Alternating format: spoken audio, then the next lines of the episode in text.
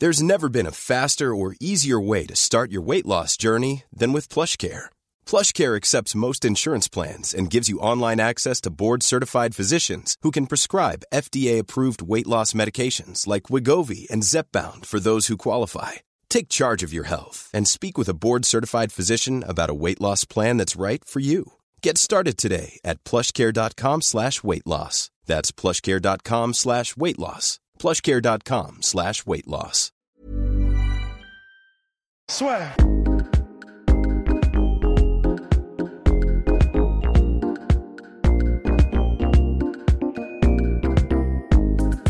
Bonjour à toutes et à tous. Bonjour Nicolas Hoth, la légende Smart Fight. Personify, donc c'est la deuxième fois qu'on fait ce podcast-là. Et voilà, s'il n'est pas très, on va dire, convaincant, c'est parce qu'il a déjà tout dit. J'ai déjà tout dit. Voilà. Donc alors, Smart Fight, donc c'est préparateur physique, Uh-huh. MMA Factory, MMA Le Factory, le et crèche aussi euh, nutritionniste. et nutritionniste. Et aujourd'hui, toi, t'es, on a l'impression que tu es surtout connu pour être monsieur 100%, euh, tout ce qui est weight cutting, mais le, le gros de ton activité, c'est quoi? Le gros de mon activité, je sais pas s'il y a un gros, une- Mhm. un gros. Le gros de mon activité, c'est la performance sportive. Donc euh, que ce soit, l'idée, c'est que tu peux dire la nutrition, la préparation physique, euh, l'entraînement, c'est trois choses différentes. Pour moi, c'est une seule chose. D'accord. Et donc, comme tout va dans le même sens, euh, bah, la performance, euh, ça, c'est le gros de mon activité.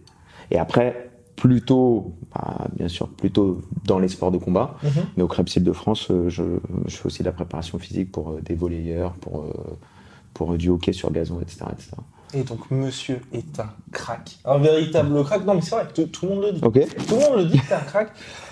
Avant, justement, d'être. T'as très rapidement fait, on va dire, cette transition d'athlète Mhm. à, on va dire, préparateur physique. À quel moment? Parce que, donc, Nicolas Haute était champion du monde. Euh, enfin, champion du monde, pardon. Médaillé. lors Ouais, des médaillé. Lors des championnats du monde de MMA amateur en 2015. Et euh, t'as fait ensuite une carrière professionnelle qui a été assez brève Mhm. quand même. Mhm. À partir de quel moment tu t'es dit, bah, peut-être que je pourrais exceller dans un autre domaine? Parce que t'as fait ça tr- très vite, en fait. Non, en fait, moi, j'étais déjà, de, j'étais déjà dans. J'ai passé un master en, Ouais. en sciences et techniques des activités physiques et sportives. Donc, ça faisait déjà des années en fait que j'en ai, j'étais dans le sport et dans le entre guillemets l'enseignement du sport. Euh, donc, j'étais déjà passionné de préparation physique, de nutrition, de de euh, d'entraînement, de techniques d'entraînement, de pédagogie, etc. Et donc, même au moment des championnats du monde, j'enseignais déjà. Euh, j'enseignais déjà, j'étais déjà préparateur physique depuis plusieurs années. Euh, je faisais déjà du, du coaching perso. Donc, euh, et si tu veux, la transition d'un point de vue extérieur, tu peux, tu Mhm. peux avoir l'impression que la transition était rapide. Ouais. Mais en fait, 2015, ça fait déjà euh, quatre ans que je suis diplômé. Mhm. Ça fait déjà quatre ans que j'exerce. Euh, donc, euh, en réalité, la, la transition, euh, non, elle a toujours Mais été là. Ça a toujours été les deux, je quoi. vais pas continuer à combattre parce que t'as, en plus, tu as un bon bilan. Il y a eu cette médaille aussi. Enfin, on va dire que c'est quelque chose, c'est, c'est encourageant. C'est pas comme si, je sais pas, moi, t'étais à que des défaites, Mhm, t'avais fait les mhm, championnats mhm. monde, ça, ça serait mal passé. Non, ça s'est bien passé. C'était une, c'était une, c'était une super expérience. Ensuite, il y a eu, il y a eu ce côté pro qui était euh, aussi une super expérience parce que j'ai eu la chance de, Ouais. du coup, d'être dans les, dans des grosses organes euh, tout de suite. Euh, mais en fait, il y a comme eu une question de, de, de ok, globalement, où est-ce que tu penses que tu peux être le meilleur et, et quel Voilà. niveau tu peux atteindre? C'est, euh, ça, ouais, ça. exactement. Euh, et vraiment, bah, l'idée, c'était, je pense que j'étais un bon combattant européen. Je pense que au Cage Warrior, au Obama, j'ai pu faire une carrière sympa. Euh, je pense que j'étais pas le top, le top du top euh, français ou, ou le top du top européen. Et, euh, et, et, et je me suis dit, euh, finalement, euh, je pense que par contre, du côté de la préparation physique, du côté de, de l'entraînement, je pense que je peux apporter des choses qui sont, Ah. qui sont particuliers. Mhm.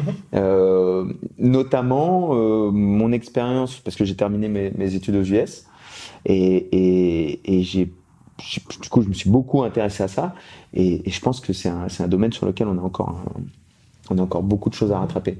Est-ce que toi, bah, aujourd'hui, comme tu Mhm. évolues aussi au MMA Factory, tu côtoies des, bah, on va dire des top mondiaux, quoi, Mhm. top monde, Mhm. mais aussi des combattants qui sont plus, on va dire, qui brillent dans des ligues régionales. Est-ce que tu comprends ceux qui, euh, au moment où toi tu étais dans ta carrière, se sont restent continuent d'évoluer à ce niveau-là? Parce que c'est vrai que pour toi, ça peut être aussi te dire, bah, à un moment donné, il faut faire un choix aussi entre la vie Mhm. professionnelle et s'investir énormément dans le sport aussi. Ouais, je pense que c'est une question de. Tout est une question d'objectif. C'est pas. Je suis, je, suis, je suis là pour juger personne. Ouais. C'est vraiment une question d'objectif. Euh, il faut savoir quel est son objectif, Mhm. euh, comment on veut l'atteindre. Son objectif, là on parle de sport, mais son objectif de vie, Ouais. en fait. Euh, et, et, et ensuite, et bah, se donner tous les moyens pour aller dans la direction de son objectif. Moi, l'objectif euh, d'être un combattant euh, professionnel de haut niveau, et- etc., c'était même pas un objectif à la base. Ok. C'est-à-dire qu'à la base, euh, je- moi, j'aimais m'entraîner, et puis, euh, et puis je m'entraînais, puis ça se passait bien les entraînements, puis on m'a dit tiens il y a une compète machin, et puis j'ai fait la compète, puis ça se passait bien, puis on a eu d'une autre compète, puis j'ai pris goût entre guillemets Mhm. aux compétitions, et, euh, et voilà et de fil en aiguille, euh, j'en suis venu à faire du MMA et puis à faire du MMA amateur, puis professionnel, etc. Mais c'est pas, je suis pas rentré dans le MMA en me disant euh, je veux être combattant professionnel de. MMA. Euh, c'est de fil en aiguille, d'entraînement en entraînement que euh, je, que je suis arrivé à ça. Et là, construire un empire finalement. et aujourd'hui, ce qui est intéressant avec le Factory, c'est quand on parle un peu partout dans le monde, Mhm. ils sont très reconnus pour justement les, les phénomènes chez les lourds. Mhm. Et Mhm. est-ce que toi, qui as pu voir ça au plus près finalement, il y a aussi bien évidemment des phénomènes physiques comme Samir Mhm. Fadin qui est Mhm. chez les flyweight, mais c'est vrai qu'il y a aussi un énorme travail de ce côté-là. Est-ce que le côté, on va dire, héritage génétique ou même qualité, Mhm. on va dire, euh, naturelle, tu arrives aussi à optimiser ça au maximum Est-ce qu'au Factory, il y, a des, il y a vraiment des, on va dire, des belles réussites où il y a quelqu'un qui est arrivé, tu disais peut-être pas, et tu as pu travailler avec lui et dire là maintenant on est arrivé vraiment à un pont où c'est énormément solide Je pense qu'on a, je pense qu'on a euh, deux types de profils. Je pense qu'on a le profil du celui, comme tu dis, euh, qui arrive à la salle et puis tu dis, euh, tu dis pas, il va pas y arriver. Tu dis, Ouais. tu dis les bons, comme on a plein d'amateurs qui sont bons. Et puis après, au, au bout de plusieurs années de travail, etc., euh, bah, il atteint le niveau qu'il doit atteindre et puis il arrive ça. à ce, ce dont on parle, quoi, les ceintures européennes, euh, le Bama, le Cage Warrior, etc. Euh, et puis après, tu as, des phénomènes. Tu as, as, des mecs qui arrivent qui sont déjà très très bons, Mhm. euh, avec peu de pratique, dans des divisions euh, comme les lourds où il n'y a pas autant de monde que, que dans des, des, des plus petites euh, divisions. Et puis, euh, qui, euh, si on parle de Cyril, quoi, qui a, qui a une capacité d'apprentissage qui est incroyable. Cyril, il est arrivé, on connaissait pas vraiment son palmarès Mhm. en box style, lui il en parlait pas forcément. Euh, et puis il venait au cours et puis il s'amusait quoi. Il, il ramenait cet, cet esprit, cette, cette, cette nonchalance euh, du basket où on vient et on s'amuse et on rigole et on apprend en même temps. Et puis euh, au bout de quelques mois, tu dis mais attends mais la lutte, bah ouais non ça je l'ai vu hier au cours, ça je l'ai et, et, et le mec il a une vitesse d'apprentissage qui est incroyable. Euh, c'est fou quoi, c'est incroyable. Pour, pour Francis, on est sur autre chose. Pour Francis, on a des qualités physiques, un niveau de force qui est, qui est spectaculaire, et puis on, on a quelqu'un qui avait un objectif. On parle encore d'objectif, ouais, qui était déterminé. Mhm. Euh, Francis, il voulait devenir champion du monde poids lourd euh, de boxe anglaise. Euh, donc la boxe, la boxe, la boxe, voilà. Et moi, je me rappelle de d'avoir vu X fois Francis euh, en haut dans la salle tout seul et poum, dans le, dans, on, a une, on a une cage en haut et donc il tapait dans la cage, il faisait le coin, boum, l'autre coin, boum, l'autre coin. Donc il- c'était son truc, c'était il- la boxe, devenir fort en boxe. C'était son truc. Et puis après, il était au bon endroit, au bon moment, avec le bon environnement. C'est-à-dire Fernand l'a pris en main comme il fallait le prendre en main. Euh, la manager comme il fallait le manager, parce qu'on a eu des gros talents en Mhm. France qui n'ont pas forcément été managés comme il fallait. Euh, mais non, on a, on, a des, on a des mecs super doués en France, euh, au Factory et puis dans d'autres ailleurs, hein. Ouais. Et toi, quand tu travailles avec des personnes, est-ce que quel est le plus simple, on va dire, à gérer ceux qui ont justement naturellement, on va dire, des des bah, des attributs qui Mhm. font qui sont très bons ou au-dessus de la moyenne, ou ceux qui, au contraire, comme Cyril par exemple, vont être plus talentueux mais moins sur le physique, par exemple? Ah, c'est c'est c'est dur à dire. Le, pour pour nous, ce qu'on aime en tant que en tant qu'entraîneur, en tant que préparateur physique. euh, Oui, parce que tu es aussi entraîneur de même. entraîneur, en tant qu'entraîneur préparateur physique, euh, le top c'est un mec comme euh, comme Taylor par exemple. Mhm. Euh, Taylor c'est bon, c'est comme ça. Euh, Nico, on commence un camp d'entraînement. Bon, Nico, on se voit combien de jours par semaine? Ma prépa physique, c'est quand? Je vais faire quoi en prépa physique? Quel va être mon game plan? Je dois manger quoi? Et une fois que je lui ai dit, tu dois manger quoi? Il m'appelle, il est au resto. Nico, il y a, il y a là, tu, je sais pas, tu m'avais recommandé de prendre du saumon. Il n'y a pas de saumon, par contre, il y a du cabillaud. Cabillaud, c'est bon, j'en prends combien? Et c'est comme ça. Mhm. Ça, quand tu travailles avec un athlète comme, euh, comme Taylor, qui est non seulement très fort, et qui est en plus très à l'écoute de son coin et des recommandations, etc. Pour nous, en tout cas, pour notre façon de, de, de, de, manager l'entraînement au MMA Factory, c'est très très bien. On, on C'est-à-dire que la particularité de notre écurie, c'est euh, c'est la prise en main euh, globale de la performance. Mhm. Euh, l'entraînement, la préparation physique, la prophylaxie, la nutrition, etc. Et à partir du moment où on a des éléments qui se complaisent là-dedans, c'est-à-dire qui, qui, aiment être pris en main de A à Z, euh, avec un game plan structuré, un projet de carrière, etc., ben on, on, a des athlètes sur lesquels ça se passe très très bien. Et l'avantage que tu as en plus, enfin après, ça aussi, mhm. c'est t'apportes quelque chose, on va dire pas de nouveau dans les MMA, mais le fait quelque chose qui soit vraiment complet parce mhm. que t'es en une seule personne, t'as énormément de, enfin t'es, t'as plusieurs jobs en main. Mhm. Et pour toi, est-ce que ça, c'est quelque chose qui, où on va avoir de plus en plus ça, quelqu'un qui comme toi et coach, parce que par exemple, quand Taylor a fait son combat à Arès, c'était tout mm. aussi son entraîneur, tu étais dans son coin, mais tu t'es aussi occupé de sa nutrition et il y a eu aussi la préparation physique. Donc ça fait énormément de choses en une seule personne. Est-ce que pour toi, c'est pas, on va dire, l'avenir en global, mais le fait qu'il y ait quelqu'un comme toi qui sache parfaitement tout optimiser, c'est il faut. Clé. Je pense qu'au au, niveau de performance où on est aujourd'hui, mm-hmm. euh, l'entraîneur, il doit être entraîneur dans, dans le sens global de l'entraînement. Il doit avoir tout du moins, il doit avoir des notions de préparation physique, il doit avoir des notions de nutrition. Même s'il fait appel à quelqu'un d'autre, il doit comprendre les mécanismes de base sous-jacents à. Euh, et, moi, ce que je dis souvent, les discours que j'ai, on, est, on est extrêmement basé sur la transmission du savoir au, au factory, que ce soit d'un point de vue vertical ou horizontal. Mhm.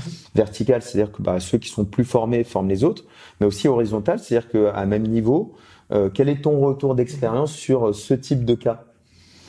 Et, euh, et, ce que j'aime dire, c'est que, ok, tu, passes ton premier diplôme d'entraîneur, je sais pas, en, en 2015 en 2016, qu'est-ce qui t'empêche de repasser un petit diplôme? Mhm. En 2016, tu te dis bon bah je vais me former un peu sur la prophylaxie, la prévention des blessures, ok.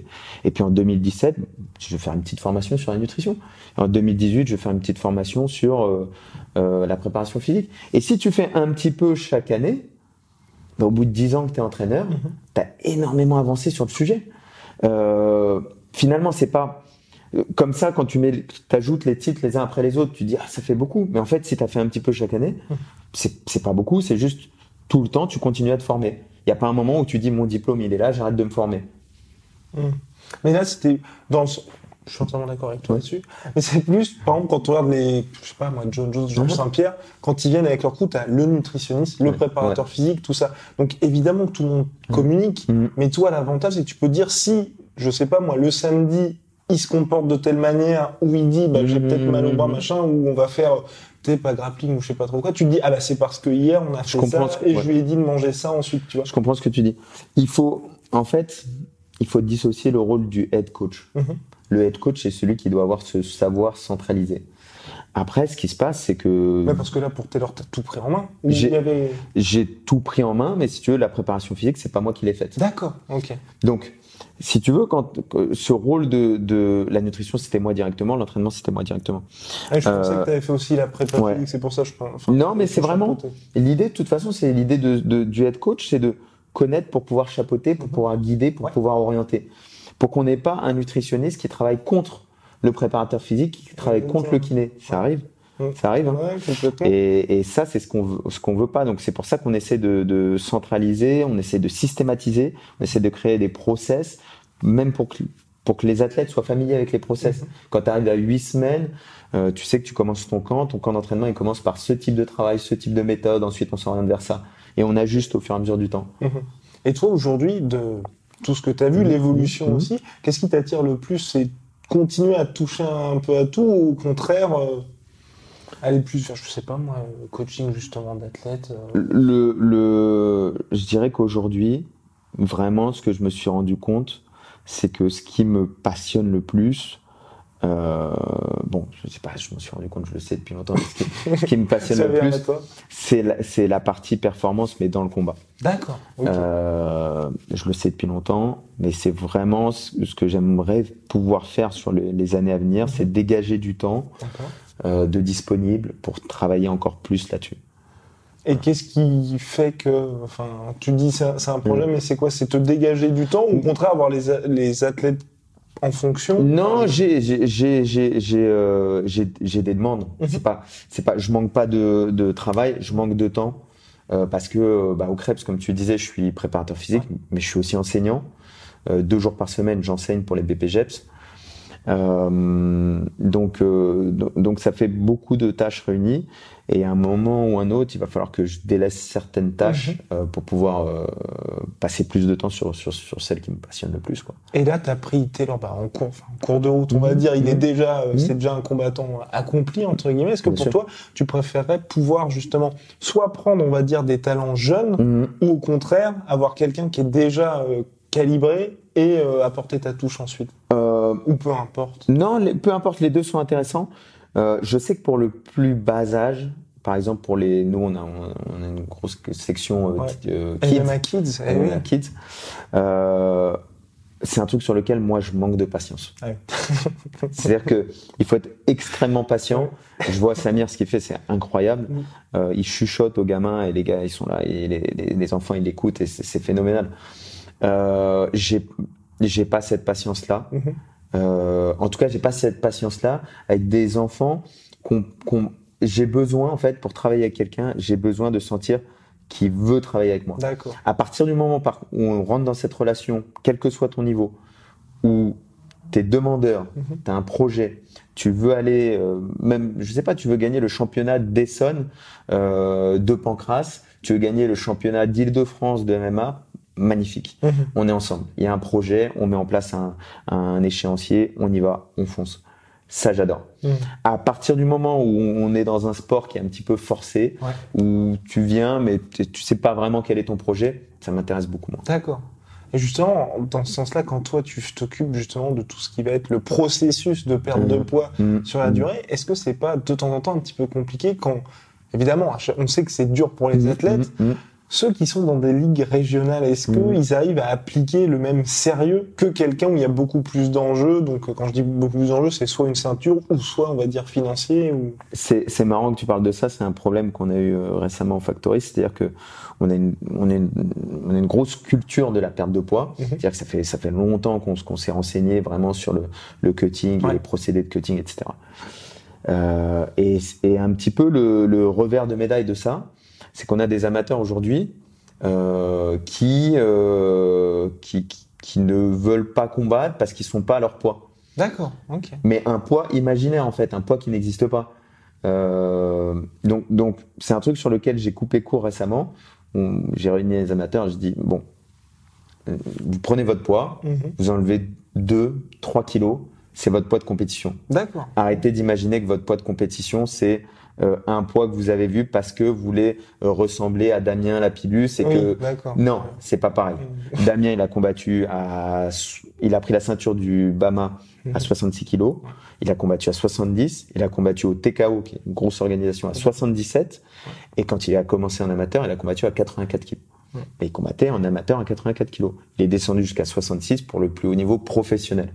Donc je leur dis, combattez au poids où vous êtes, à 2-3 kilos près. Mhm. Et ensuite, quand vous allez commencer à faire des grosses échéances amateurs, on fera peut-être un régime, pas un cutting, un régime. Et au moment où vous passerez sur des grosses échéances professionnelles, on mhm. verra pour des pertes de poids. Mais le moment n'est pas à combien je pèse.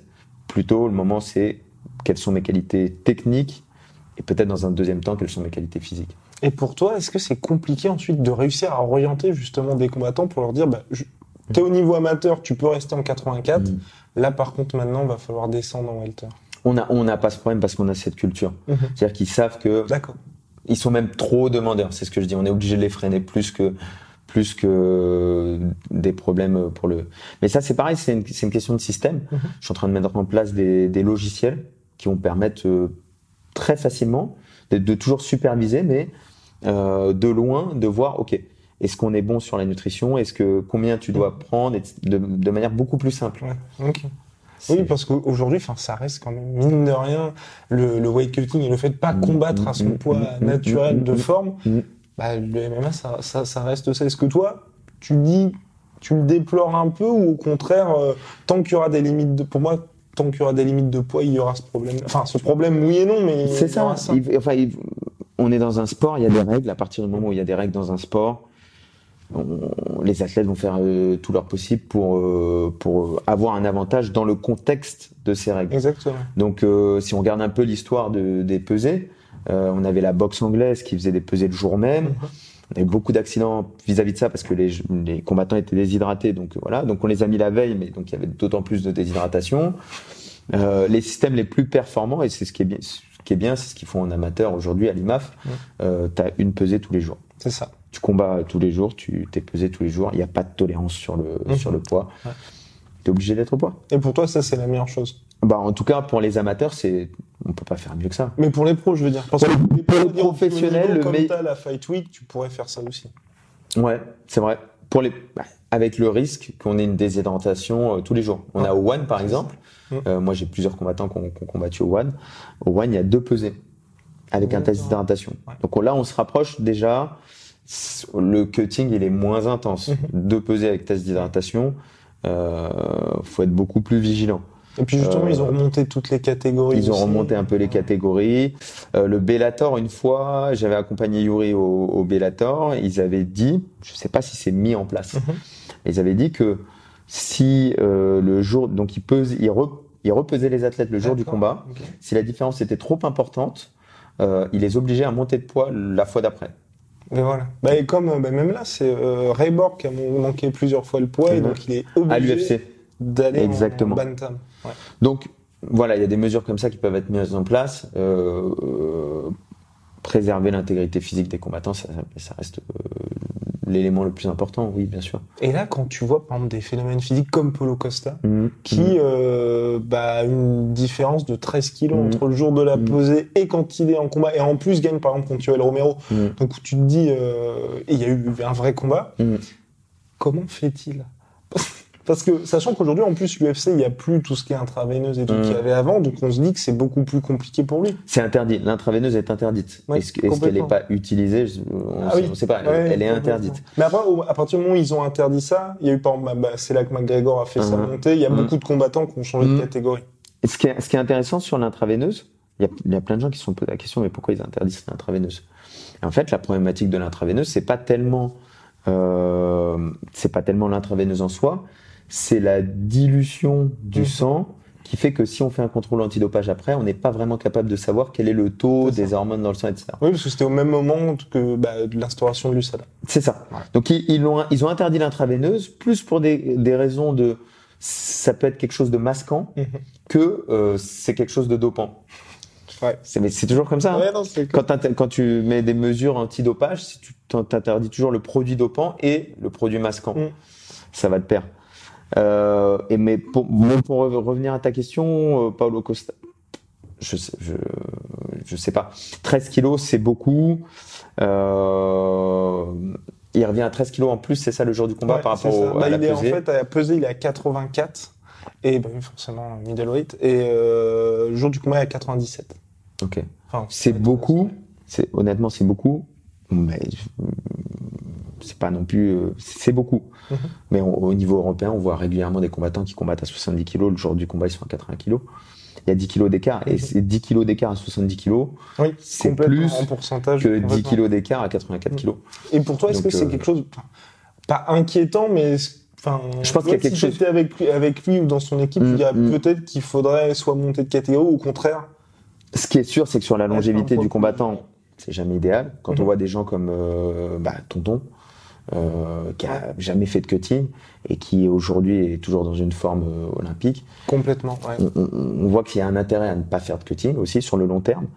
Euh, ça c'est la première chose. Et la, la, deuxième chose ensuite en termes de remontée de poids, moi ce que je dis toujours c'est qu'il y, y, a une remontée qui est optimale.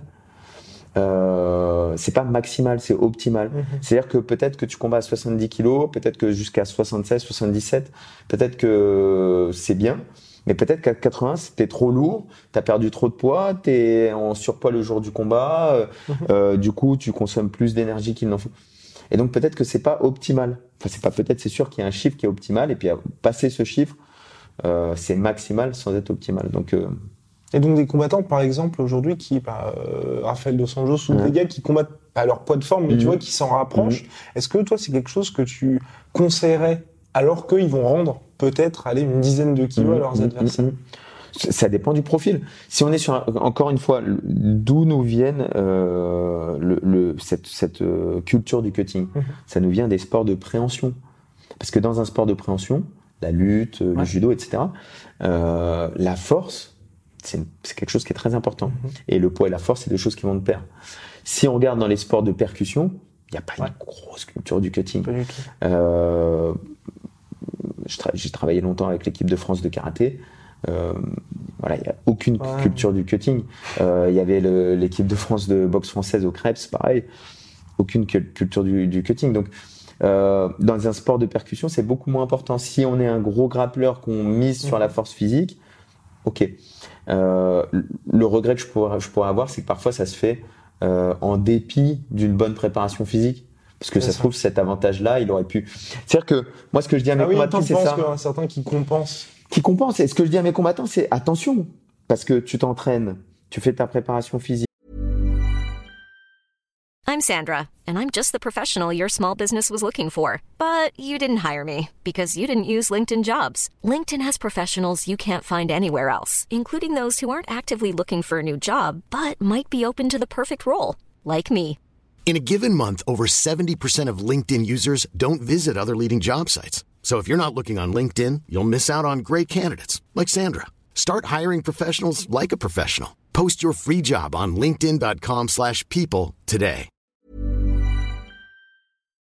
qui est planifié, les charges, etc. Mais le jour du combat, tu arrives et tu es déshydraté, ou as fait une reconstitution qui n'était pas optimale, ou euh, tu as fait un régime qui n'était pas bon. Bah, tu viens de perdre tout l'avantage que tu as gagné de 8 semaines d'entraînement. Donc c'est dommage, parce que 8 semaines, on a obtenu, je sais pas, plus 5% en termes de force maximale, mais tu l'as perdu avec juste tes 2% de déshydratation. Mhm.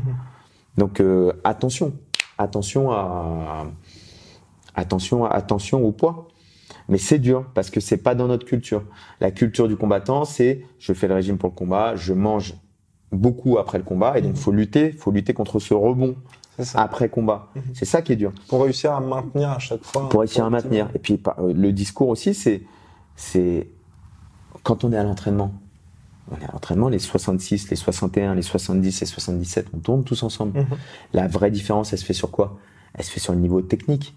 Donc le poids, bien sûr, mais le, le, le, le technico-tactique, c'est ce qui prend, c'est ce qui prend l'ascendant. Mm. C'est-à-dire que quand on regarde un match-up, aujourd'hui, un, je reprends l'exemple de Damien, un mec comme Damien, on peut le matcher à 70, à 66 ou à 77, mm-hmm. selon l'adversaire. Il va falloir regarder quel type d'adversaire on est en face. Mm-hmm. Oui, forcément. Mm. Ça évoluera.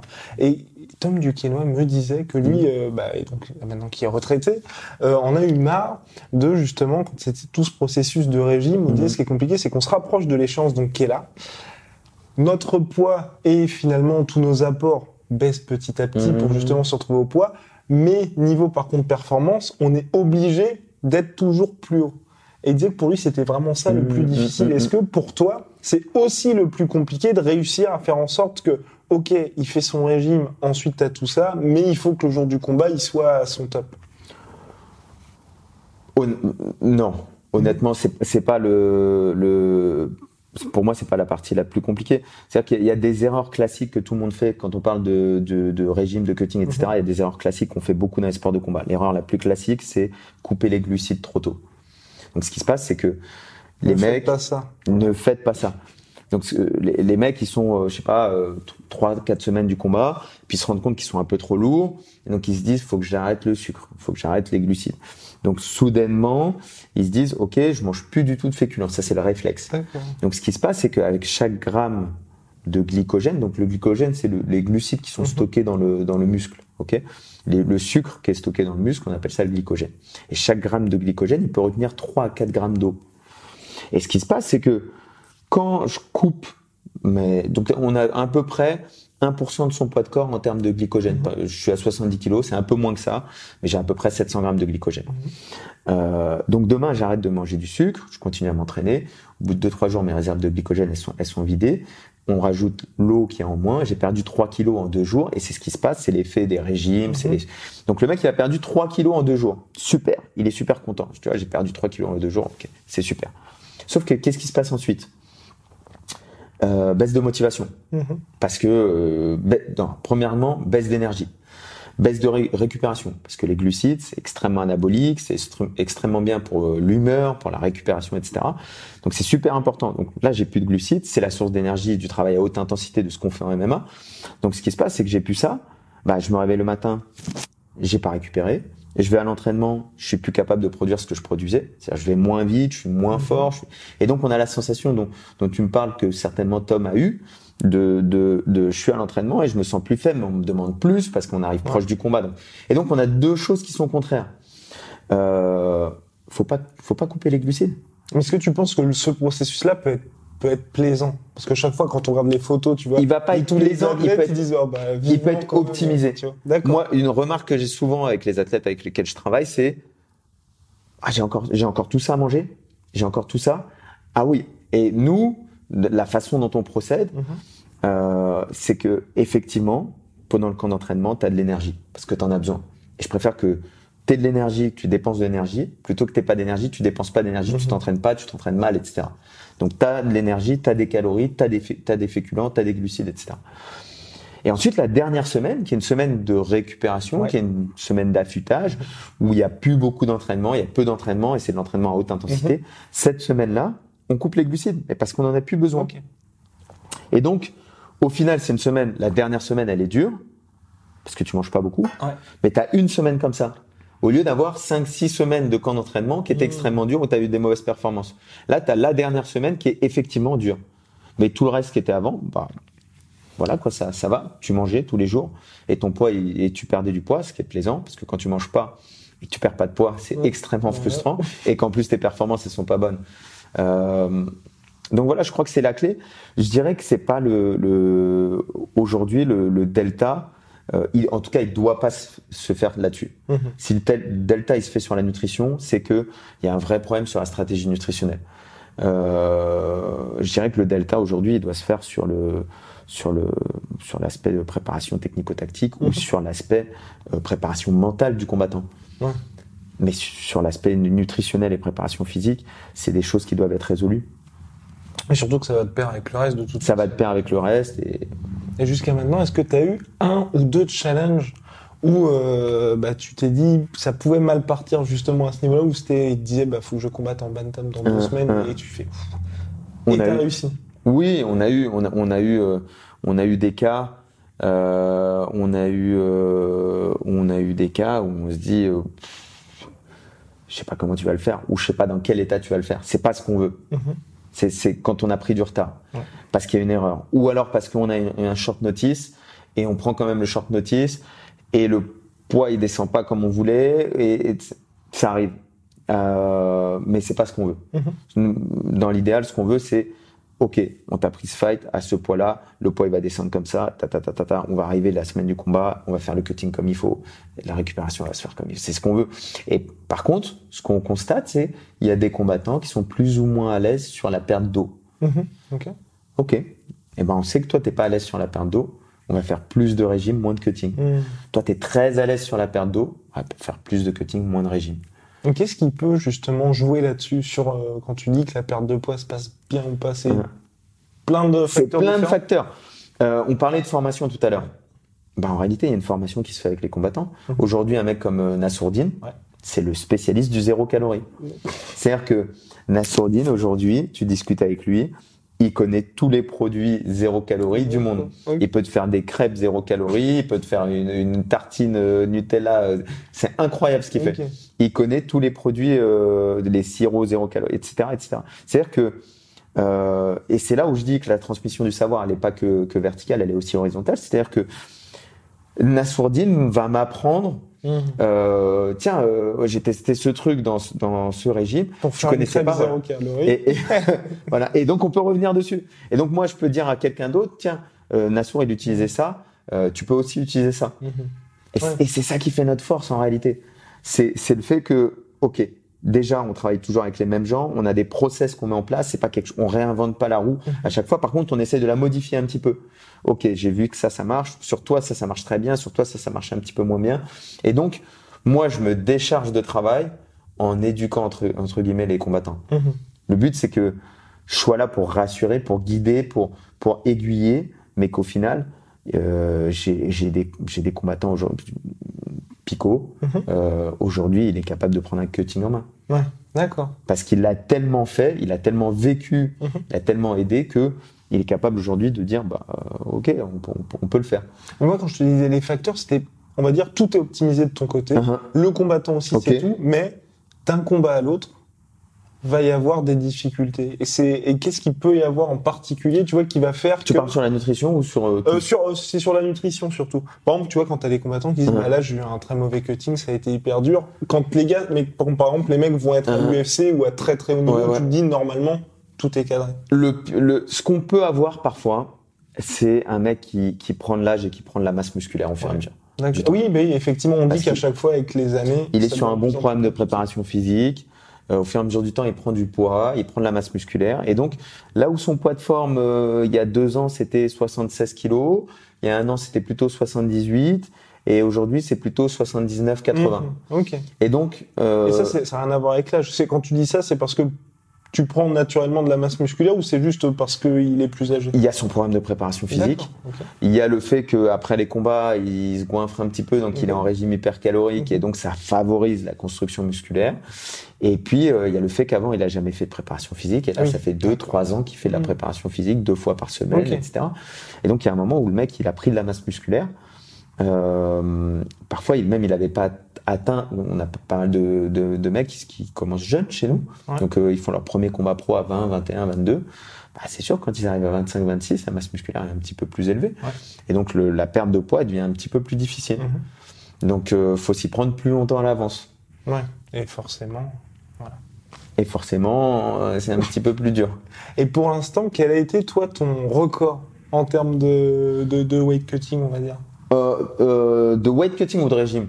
Euh, Là, on a, on a, on a un beau dire- truc là qui, qui ah, vient d'être fait. Euh, J'aime pas trop le terme record. Pas parce que, record, voilà. mais, mais c'est quand même une Là, perf. là, on a un truc super. C'est c'est super qui, qui vient d'être fait. On a Laetitia euh, qui, qui, qui a fait des grosses performances en, en Muay Thai, etc. Et puis qui a eu euh, deux enfants, Mhm. euh, donc qui a arrêté pendant un moment et qui, qui, qui a souhaité faire son retour à la compétition. Et donc, en, il me semble qu'on qu'on a commencé ensemble euh, fin octobre, Mhm. juste après le championnat du monde de MMA amateur. On a commencé ensemble ou juste avant, donc euh, fin octobre. Et, euh, et elle a perdu 30 kilos pour son fight là, qui était là, euh, qui était, euh, qui a malheureusement été annulé la veille du combat, mais Oh. elle était au poids. Terrible. Elle a été là-bas, elle a été, elle était au poids, etc. Et donc elle a, il y a eu un delta de 30 kilos. Donc ça c'est, 30 c'est beau. d'octobre à février, quoi. Octobre à février. Euh, et c'est, c'est beau, c'est beau, c'est super pour elle, Mmh, super pour l'aventure. Et c'est beau parce que voilà, c'est une maman de deux enfants qui, a- qui, a- qui s'est lancée dans un défi. Et c'est ce qu'on parlait tout à l'heure, ce Ouais. contrat, ce défi, c'est ça qui est motivant. Euh, de dire je vais recombattre et qui est venu une fois par semaine à la salle faire sa préparation physique, qui a suivi le régime alimentaire, etc. et qui, qui s'est retrouvé dans un poids et qui, qui m'a dit euh, Waouh, quoi, je, ça, fait, ça fait des années que je me suis pas vu comme ça, quoi. Mhm. Et ça, c'est kiffant. Ouais, ça, c'est, Ouais. ça fait partie des, des, des trucs sympas. Et ça, c'est le travail de smartfight.fr sur Instagram. et justement, sur son compte Instagram, il y a aussi euh, bah, quelque chose, vous pouvez le voir, c'est dans les highlights, donc dans les stories, c'est sur le fameux documentaire Game Changer qui a été euh, Ouais, diffusé sur vrai. Netflix, C'est vrai. où, euh, donc c'était pas du tout une guerre contre le documentaire, mais Pas si du toi, tout. t'aimes bien juste, on va dire, rétablir des vérités et pas faire de, euh, bah, tout simplement, euh, la promotion de telle ou telle chose, juste pour, entre guillemets, soit le buzz ou pour suivre les mouvances tout Exactement. simplement. Et que- quand toi tu vois des choses comme ça, est-ce que c'est aujourd'hui tu te dis ça devient un problème le fait qu'il y ait, bah, on va dire euh, telle ou telle manière qui soit, euh, qui devienne un peu l'état noir pour le sport ou pour les sportifs de dire bah maintenant faut dire non à la viande, Le dogme. à ça, exactement. Euh, le dogme, c'est ce qui fait vendre. Donc Mhm. c'est pas nouveau. Euh, On, on- juste on, on ressort un dogme, le régime cétogène, le sans fat, le sans euh, donc sans graisse, le sans sucre. le euh, etc., etc. Mhm. Donc le dogme, c'est ce qui fait vendre. Quand je dis ma méthode, ça veut dire j'ai pris un dogme, j'ai choisi un, un Mhm. dogme et c'est facile. C'est ce qui fait vendre aussi parce que c'est facile. Je dis si tu élimines tel aliment de ton alimentation, à partir de ce moment-là, tout va changer chez toi. Tu vas être en bonne santé, tu vas faire des bonnes performances, etc.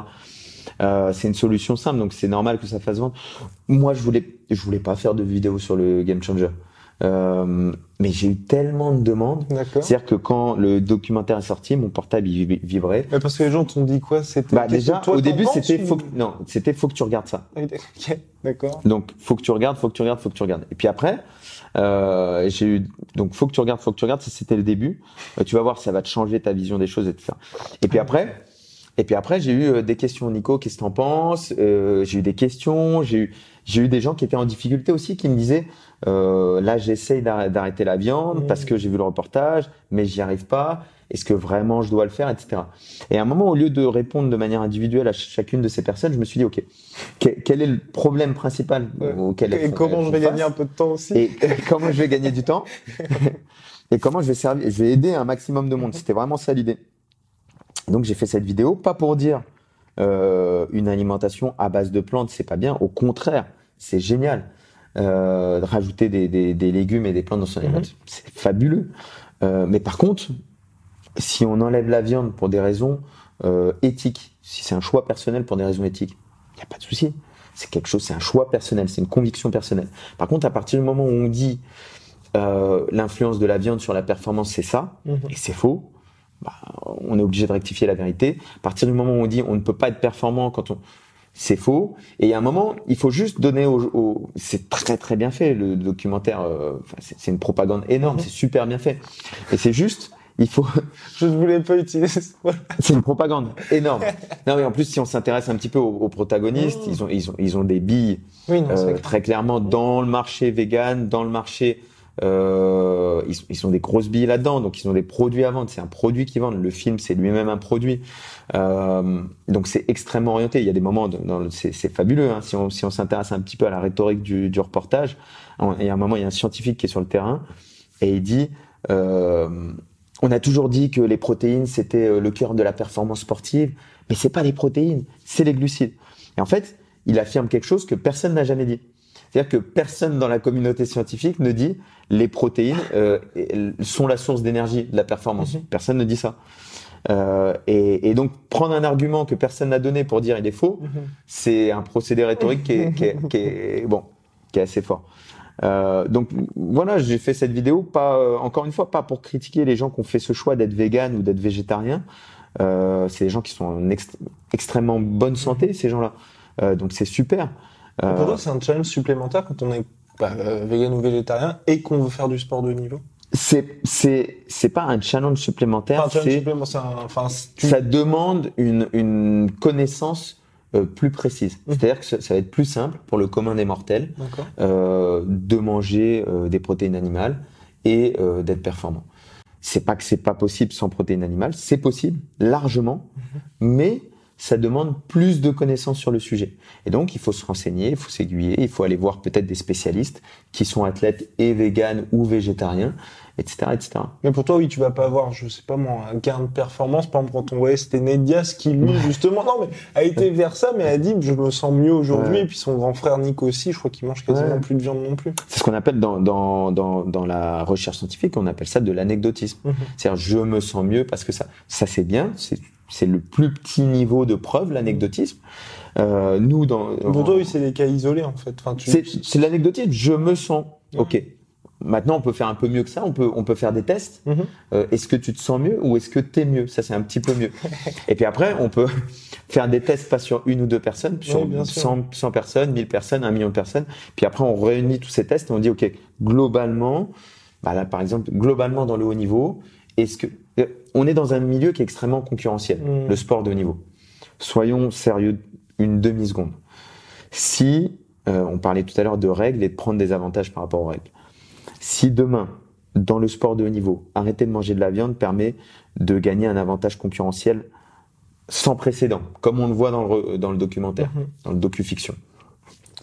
Euh, si si euh, ça permet de gagner un avantage Mhm. tel que celui-ci, bah, tous les athlètes de haut niveau vont le faire. C'est-à-dire que il y a aucun athlète de haut niveau qui va pas qui va mmh. pas passer soudainement à ce type de régime alimentaire. Et en sens quelqu'un, par moi j'ai mmh. le plaisir d'être accompagné par Smart Fight voilà mmh. dans ma dans ma carrière sportive. Est-ce que toi tu peux conseiller ça à quelqu'un, tu vois, de dire tu tu arrêtes la viande parce que il est suivi par toi et que tu as toutes les connaissances? C'était plus dans ce sens-là, tu vois. Bien sûr. Bien sûr. OK. Après pour là si on parle de, de cas concrets, moi sur cette, cette partie-là, parce que moi-même je suis pas végétarien, je suis pas vegan, et que je connais des athlètes qui sont spécialisés là-dedans et qui sont très forts là-dedans, bah, je pense qu'il faut, il faut connaître les limites de ses compétences. Et à l'heure actuelle, je préférerais orienter quelqu'un vers un athlète qui est spécialisé là-dedans, plutôt que moi le conseiller sans avoir jamais. C'est-à-dire que le cutting, c'est quelque chose que j'ai vécu mhm. à de multiples reprises. Je sais ce que c'est. Euh, toute euh, la préparation physique du combattant, je l'ai entièrement vécu. Mhm. Quand je donne une méthode de travail à un combattant, je suis passé par là, je l'ai fait. Je suis rentré dans une cage. Je, c'est des choses que j'ai vécues.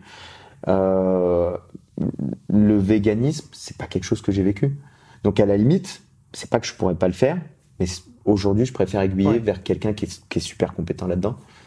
Et a raison. Voilà. Je pense que c'est mieux. Complètement. Hein et donc, le véganisme, tout ça, c'est mhm qui font partie des mhm. tendances. Et il y a aussi le jeûne intermittent. il y a aussi le jeûne intermittent. Mais non, mais là, on, on et que penses-tu du jeûne intermittent Mais c'est fabuleux. Mais non, euh, non mais le jeûne... ça permet aux gens, tu vois, là, ils vont voir tout ça, ils vont dire, ah, effectivement. Ouais, ok. Alors, le jeûne intermittent, c'est quoi? C'est une contrainte euh, de timing. C'est-à-dire, je dis, de manière, alors il y a plusieurs jeûnes intermittents, hein, euh, mais de manière arbitraire, je décide de manger que à partir de telle heure dans la journée ou euh, voilà. Jusqu'à telle heure. De telle heure à telle heure, voilà. Donc je, je réunis mes calories dans une certaine. Si euh, on peut déjà dire que la plupart d'entre nous on fait un jeûne intermittent, mhm. c'est-à-dire que la nuit quand on dort, il y a une partie de, de, de la, notre journée où on mange pas. Donc on fait un jeûne intermittent. Ok. Euh, Au-delà de ça, quels, sont les bénéfices du jeûne intermittent? Pour l'instant, de ce qui se dit, c'est vraiment, on va dire, euh, manger un petit peu plus tard pour le premier repas mhm. et un peu plus tôt pour le dernier repas. Enfin, il y a ça, il y a, plusieurs formules. Mhm. Hein, il y a plusieurs formules. Il y a je mange à partir de telle heure, il y a je mange qu'un seul repas. Il y a plusieurs formules. Euh, ce qu'on constate, c'est que pour quelqu'un qui, qui veut perdre du poids, qui est pas dans la recherche de performance sportive, qui veut perdre du poids et qui a du mal à contrôler son appétit, mhm. ça peut être un outil qui, qui, peut lui servir à quelque chose parce que il y a une restriction et il peut manger qu'une seule fois dans la journée. Donc il va éviter le grignotage, etc. Donc c'est une règle qui va lui permettre peut-être de un peu mieux contrôler son appétit. À partir du moment où on parle de performance sportive et donc de résultats, on, on, on parlait de protéines tout à l'heure. Mhm. La protéine, c'est en permanence, le corps, il a besoin de protéines. la protéine, c'est le bloc de construction du corps. Si euh, j'ai fait un exercice euh, avec mon biceps, et que donc au niveau de mon biceps, j'ai besoin de protéines pour reformer le biceps, pour construire plus de muscles au niveau du biceps.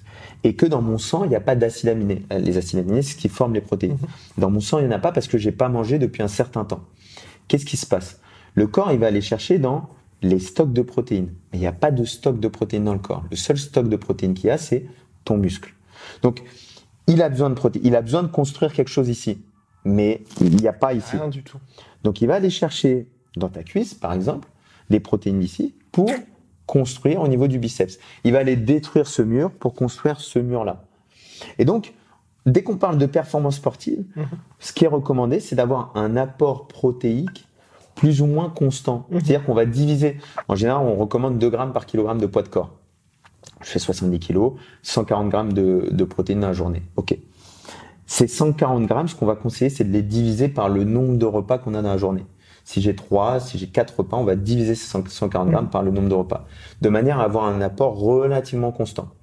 Si on regarde les études sur le timing, ce, critère-là, on appelle ça le timing, ce qu'on constate, c'est qu'à partir du moment où on est entre 3 et 6 repas dans la journée, on ne peut pas distinguer les résultats. C'est-à-dire qu'on n'est pas capable de dire est-ce que 4 repas c'est mieux que 5 mmh. repas, que 3 repas? On ne sait pas trop.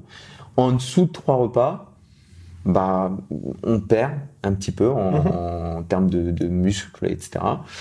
Au-dessus de, de six repas, euh, après c'est des questions de temps, d'organisation, etc.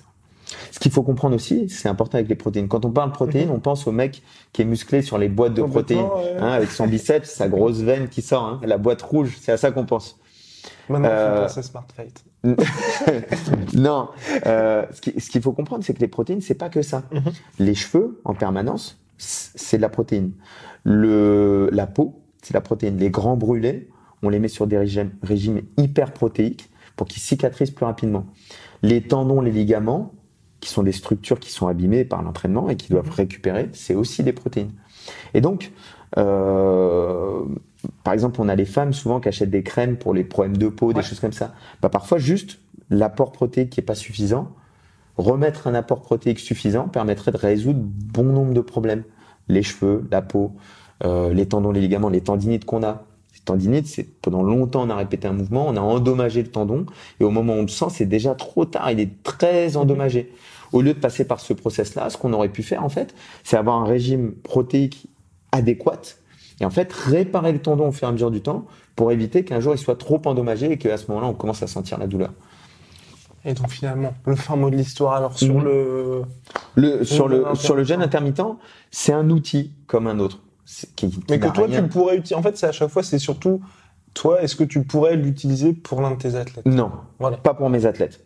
Euh, après, attention, je, je, je ne veux pas être dogmatique. C'est-à-dire que si j'ai un athlète qui, euh, Mehdi, Hmm? C'était quelqu'un qui mangeait plutôt une fois par jour. C'est à moi de m'adapter à l'athlète. C'est-à-dire que c'est pas moi, que- je, je ne suis pas un dictateur. C'est pas moi qui arrive. Bon, Hmm. Mehdi, tu, là tu mangeais une fois par jour. Ouais. Euh, c'est nul. À partir de maintenant, tu vas manger six fois par jour. Je peux pas faire ça. Hmm. Donc, je dois m'adapter à lui. Et je dois le conseiller aussi. Je dois l'éduquer aussi. Je dois lui dire, écoute, ce qui serait, ce qui serait mieux, c'est que tu manges deux à trois fois par jour. Aujourd'hui, Mehdi, il mange deux à trois fois par jour. Et donc, c'est mieux qu'avant. Quand il mangeait une fois, je m'adaptais à une fois. Aujourd'hui, il est à deux à trois fois. C'est mieux, j'en suis content et on va vers ça. Maintenant, c'est à moi de, de l'éduquer. On doit éduquer nos athlètes. On doit, euh, on, on doit faire transmettre le savoir. Donc je peux pas lui dire, je peux pas lui dire, oui c'est magique, euh, le jeûne intermittent c'est le mieux.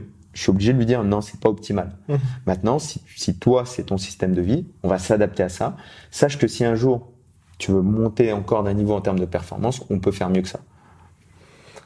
Je pense qu'on a fait le tour et que c'était très exhaustif, mon Mhm. cher euh, Smart. Question, Smart Fight. C'est quoi ce choix Non, mais c'est vrai. Parce que ça, c'est surtout ça. et ben Smart Est-ce que tu as Fight, euh, déposé au moins le nom de domaine est-ce- smartfight.fr est-ce que le nom est déposé? Il est déposé. Ah.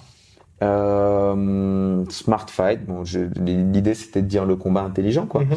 C'était de réunir le, le côté science, euh, le côté réflexion, le côté euh, on prend du recul sur la performance et notamment la performance dans, dans les sports de combat.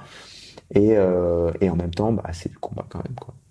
Bah voilà. Merci beaucoup. Nicolas. Merci beaucoup.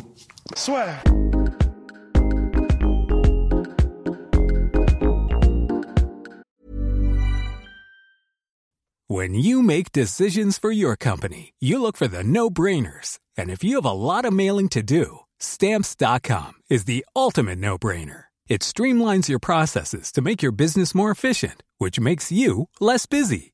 Mail checks, invoices, legal documents, and everything you need to keep your business running with stamps.com. Seamlessly connect with every major marketplace and shopping cart. Schedule package pickups and see your cheapest and fastest shipping options from different carriers. With rates up to 89% off USPS and UPS rates. And with the Stamps.com mobile app, you can take care of mailing and shipping wherever you are. Make the same no brainer decision as over 1 million other businesses with Stamps.com. Sign up with Code PROGRAM for a four week trial, plus free postage and a free digital scale. No long term commitments or contracts.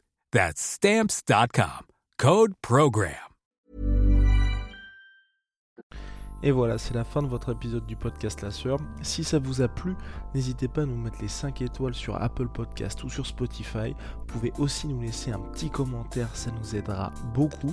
Et si vous voulez aller plus loin avec nous, vous tapez La Sueur sur toutes les plateformes ou sur les réseaux sociaux, vous nous trouverez. Et là, vous nous écoutez très certainement en audio. On est aussi en vidéo sur YouTube, mais également sur Snapchat. Là encore, vous tapez La et on sera là. Merci de votre fidélité et à très vite pour de nouvelles aventures.